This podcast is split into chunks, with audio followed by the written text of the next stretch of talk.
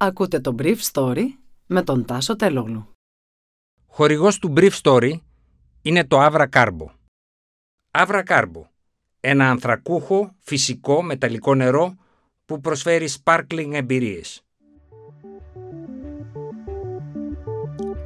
Καλημέρα σας. Σήμερα είναι Παρασκευή 17 Ιουνίου 2022 και θα ήθελα να μοιραστώ μαζί σας αυτά τα θέματα που μου έκανε εντύπωση. Οι αγορές προεξοφλούν ύφεση, ύφεση, ύφεση και άνοδο των επιτοκίων. Μακρόν, Σόλτς, Ντράγκη υπόσχονται στην Ουκρανία βαριά όπλα και καθεστώς υποψήφια χώρας στην Ευρωπαϊκή Ένωση.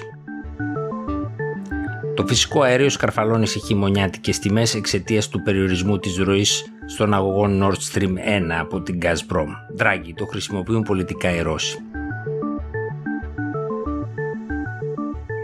Η κατρακύλα των αγορών είναι πλέον χωρίς φρένο, καθώς όλοι προεξοφλούν ένα φθινόπωρο βαθιά ύφεση και πρωτοφανούς αύξησης των επιτοκίων.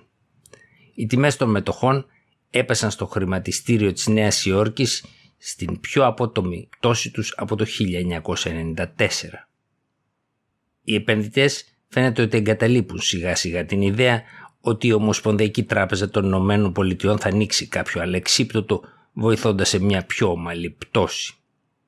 Ταυτόχρονα αυξήθηκαν και τα επιτόκια των στεγαστικών δανείων φτάνοντας για τα δάνεια των 30 ετών στο 5,78% όπως ανακοίνωσε η Freddie Mac το βράδυ της Πέμπτης.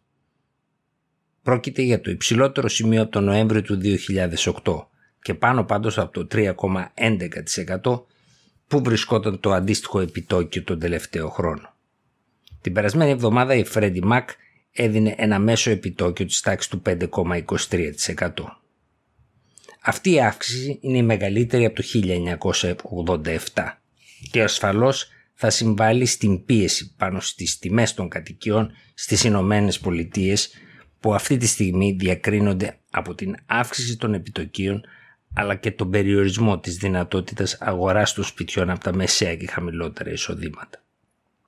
Την Τετάρτη, η Κεντρική Τράπεζα των Ηνωμένων Πολιτειών αύξησε τα επιτόκια της κατά 0,75% στην μεγαλύτερη αύξηση από το 1994.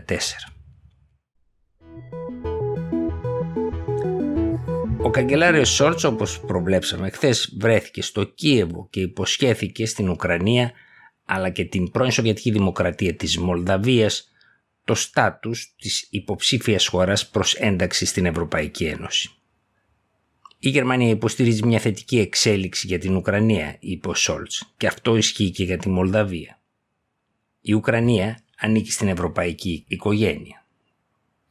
Και ο πρόεδρος της Γαλλίας, Εμμανουέλ Μακρόν, που συνόδευε τον Σόλτς όπως άλλωστε και ο Μάριο Ντράγκη στο ταξίδι του στο Κίεβο τάχθηκε υπέρ της απόφασης για ένα καθεστώς υποψήφιας χώρας για την Ουκρανία. Όπως είπε ο ίδιος ο Μακρόν στην συνέντευξη τύπου που ακολούθησε τη συνάντηση των τριών Ευρωπαίων ηγετών με τον Ουκρανό πρόεδρο Βολοντίμιρ Ζελένσκι.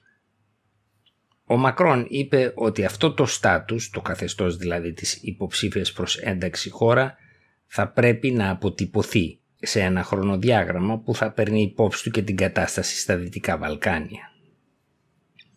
Οι σχετικές αποφάσεις της Ευρωπαϊκής Ένωσης θα ληφθούν κατά πάσα πιθανότητα την επόμενη εβδομάδα στις 23 και 24 Ιουνίου στις Βρυξέλλες. Και ο Μάριο Ντράγε από τη δική του πλευρά έδωσε το καλός έχει για το καθεστώς της υποψήφιας προς ένταξη χώρας στην Ουκρανία. Ο Ντράγκη ζήτησε από την πλευρά του και έρευνα για τα εγκλήματα πολέμου της Ρωσίας κατά τη διάρκεια της εισβολής στην Ουκρανία. Από την πλευρά του, ο Γάλλος πρόεδρος υποσχέθηκε στον Ουκρανό ομολογό του επιπλέον κομμάτια πυροβολικού. Ο Σόλτς δεν έκανε καινούριε εξαγγελίες σχετικά με την ενίσχυση του Ουκρανικού στρατού. Είπε γενικά ότι η Γερμανία υποστηρίζει την Ουκρανία με την χορήγηση βαρέων όπλων το οποίο θα το κάνουμε όσο η Ουκρανία χρειάζεται βοήθεια. Κατά τη διάρκεια της επίσκεψης πάντως των τριών Ευρωπαίων, ο Ουκρανός πρόεδρος Ζελένσκι ζήτησε από τους συνομιλητές του να αποφασίσουν ένα έβδομο πακέτο κυρώσεων κατά της Ρωσίας, στο οποίο η Ουκρανία θέλει να περιλαμβάνεται και το φυσικό αέριο. Την ίδια ώρα οι τιμές του φυσικού αερίου εκτοξεύονταν χθες κοντά στα 140 ευρώ την κιλοβατόρα για να καθίσουν λίγο κάτω από τα 120 ευρώ την κιλοβατόρα χθες το βράδυ. Η εκτόξευση της τιμής δεν ήταν τυχαία καθώς η Gazprom περιόρισε τη ροή του φυσικού αερίου προς τις μεγάλες ευρωπαϊκές αγορές. Έτσι, ενώ την Τρίτη έρευσαν 100 εκατομμύρια κυβικά μέτρα αερίου μέσω του αγωγού Nord Stream 1, τις προηγούμενες μέρες δίνονταν σταθερά 167 εκατομμύρια κυβικά μέτρα. Και την Τετάρτη τα 100 εκατομμύρια έγιναν από τους Ρώσους 67 εκατομμύρια κυβικά μέτρα αερίου. Την Πέμπτη η Ομοσπονδιακή Υπηρεσία για τα Δίκτυα του ρεύματος και του φυσικού αερίου ανακοίνωσε ότι από το βράδυ της Τετάρτης στις 11 η ροή του φυσικού αερίου από την Gazprom θα έπεφτε 40% ακόμα. Σύμφωνα με τους Ρώσους, το μεγάλο πρόβλημα βρίσκεται στο γεγονός ότι η Siemens Energy δεν μπόρεσε να τους παράσχει μία σειρά από ανταλλακτικά που αφορούν μονοτές σε κάποιους από τους ενδιάμεσους σταθμούς οι οποίοι συνδέουν τη Ρωσία με την Γερμανία. Αυτοί οι μονοτές τοποθετούνται σε τουρμπίνες αερίου οι οποίες παίζουν σημαντικό ρόλο στην διασύνδεση της Ρωσίας με τη Γερμανία μέσω του αγωγού Nord Stream 1. Μία από αυτές τις τουρμπίνες βρισκόταν στην πόλη του Μόντρεαλ χθες και δεν μπορούσε να φύγει από τον Καναδά με κατεύθυνση τη Ρωσία εξαιτίας των κυρώσεων. Πάντως ο Ιταλός Πρωθυπουργός Μάριο Ντράγκη, όταν ρωτήθηκε, είπε ότι η Ρωσία εξακολουθεί να χρησιμοποιεί το φυσικό αέριο όπως το χρησιμοποιούσε πάντα, δηλαδή σαν πολιτικό όπλο. Ήταν το Brief Story για σήμερα Παρασκευή 17 Ιουνίου 2022.